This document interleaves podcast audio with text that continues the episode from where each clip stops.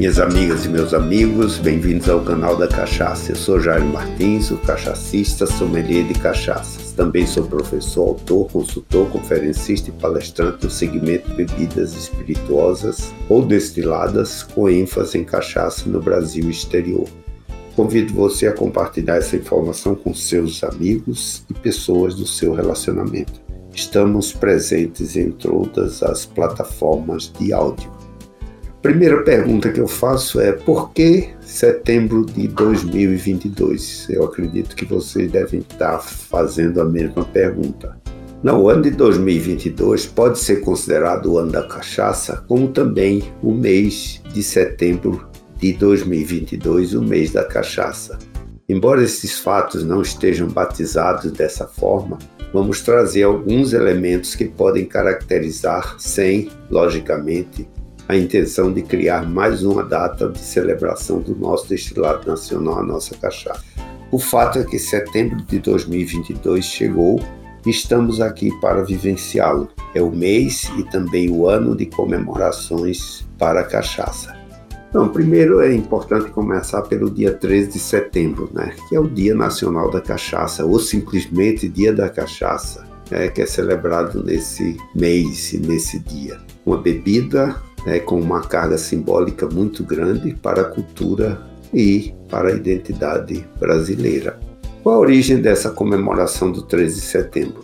A criação do Dia Nacional da Cachaça foi uma iniciativa do Instituto Brasileiro da Cachaça, o IBRAC, que foi instituída em junho de 2009.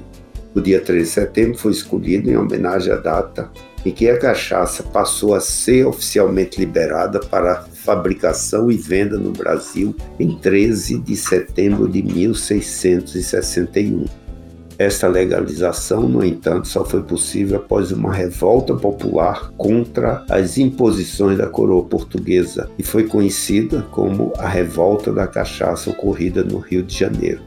Até então, a coroa portuguesa impedia a produção da cachaça no país, pois o seu objetivo era substituir esta bebida pela bagaceira, que é um aguardente típica de Portugal. Então, por isso, né, temos que celebrar esse dia 13 de setembro, que é o Dia Nacional da Cachaça.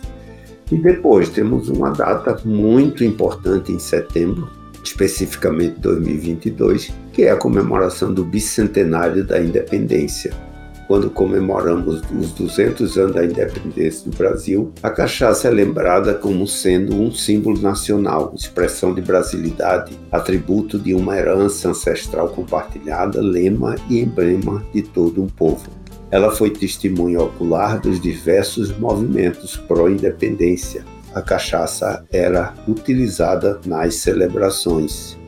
Então, primeiro podemos começar com a data e o ano né, de 1645, que foi a insurreição pernambucana. Era um movimento contra o domínio holandês, já instalado né, no Nordeste em 1630.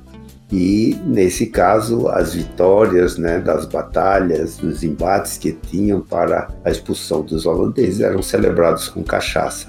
Depois temos a data de 1710, que podemos dizer que a crise dos engenhos, após a saída dos holandeses, ele desencadeou o primeiro grito de república em Olinda, né, pelo capitão Mó Bernardo Vieira de Melo. Na realidade, havia uma uma rebelião, exatamente porque, como os holandeses eles tinham quase que o domínio né, do mercado internacional, quer dizer, houve uma quebra muito grande dos engenhos, né, e isso houve essa necessidade de querer se separar do restante do Brasil. Em 1789 tivemos a Inconfidência Mineira, que foi um dos movimentos de tentativa de liberdade colonial. O desenvolvimento da região estava entravado pelos rigores da política mercantilizada portuguesa, que impedia qualquer progresso que beneficiasse a colônia, no caso o Brasil. Depois chegamos a 1798, dentre as revoltas precursoras da independência do Brasil. Ela foi chamada Conjuração Baiana e teve mais características populares, né? pois pregava uma sociedade onde não houvesse diferenças sociais. Né? Depois chegamos a 1817, né, chamada Revolução Pernambucana, também conhecida como a Revolução dos Padres, que foi um movimento de caráter liberal e republicano que eclodiu em 6 de março de 1817, em Pernambuco. Conta-se que os padres nas celebrações tomavam cachaça ao invés do vinho português. E então chegamos a 1822, na data de 7 de setembro, que foi declarada a independência do Brasil por Dom Pedro I. Né? É importante salientar que dois anos depois né, da, da, independência do Brasil, né, ou seja, em 1824, né, líderes pernambucanos, rompendo com o Rio de Janeiro, anunciaram a formação de uma república, a Confederação do Equador, e ela teve, né, sob a liderança do Frei Caneca, que também se conta que celebrava as missas com cachaça em substituição ao vinho português. Passada a independência, né, ou seja, no dia 7 de setembro de 1822, né, houve também um aprimoramento da, da produção da cachaça e também do que restou da cana-de-açúcar, e a cachaça voltou a ter uma importância econômica. Né? O ápice desse prestígio ocorreu no século XIX, quando se transformou em símbolo de brasilidade Deixar de bebê-la era considerado uma atitude antipatriótica, pois o Brasil vivenciou um período longo de lutas pela independência. Um brinde com a caninha né, passou a ser sinônimo de nacionalismo. Conta-se até que Dom Pedro I teria brindado a independência do Brasil com um cálice de cachaça. Né? Um século depois, ou seja, em 1922, jovens intelectuais repetiriam o gesto de Dom Pedro I na Semana de Arte Moderna. Os modernistas consideravam a cachaça como um símbolo líquido do país. O casal Oswald de Andrade e Tarsila do Amaral gostava de divulgar a culinária brasileira e a cachaça em Paris. Eles levavam a bebida em frascos de perfume rotulados né, na mala para não serem pegos pela alfândega na França. Né, nas reuniões oferecidas a amigos parisienses, eles costumavam servir caipirinha enfeijoada. A Semana de Arte Moderna, que ocorreu de 13 a 17 de fevereiro de 1922, através dos campos literário e das artes plásticas, buscava-se romper as tradições acadêmicas e reforçar o acento brasileiro. E principalmente nos estados do Rio de Janeiro, São Paulo, Minas Gerais e Pernambuco, a cachaça voltou à mesa, acompanhando pratos tradicionalmente brasileiros. No meio desse movimento cultural, cujo símbolo era a antropofagia, ou seja, o que vinha de fora seria literalmente comido. A cachaça e a caipirinha tiveram um papel de destaque na consagração de uma cultura própria brasileira. Né? Outro ponto que podemos destacar foi o lançamento em nível nacional em 17 de dezembro de 2021 e começou-se a partir de janeiro de 2022 a serem implantadas as diretrizes estratégicas da cadeia produtiva da cachaça.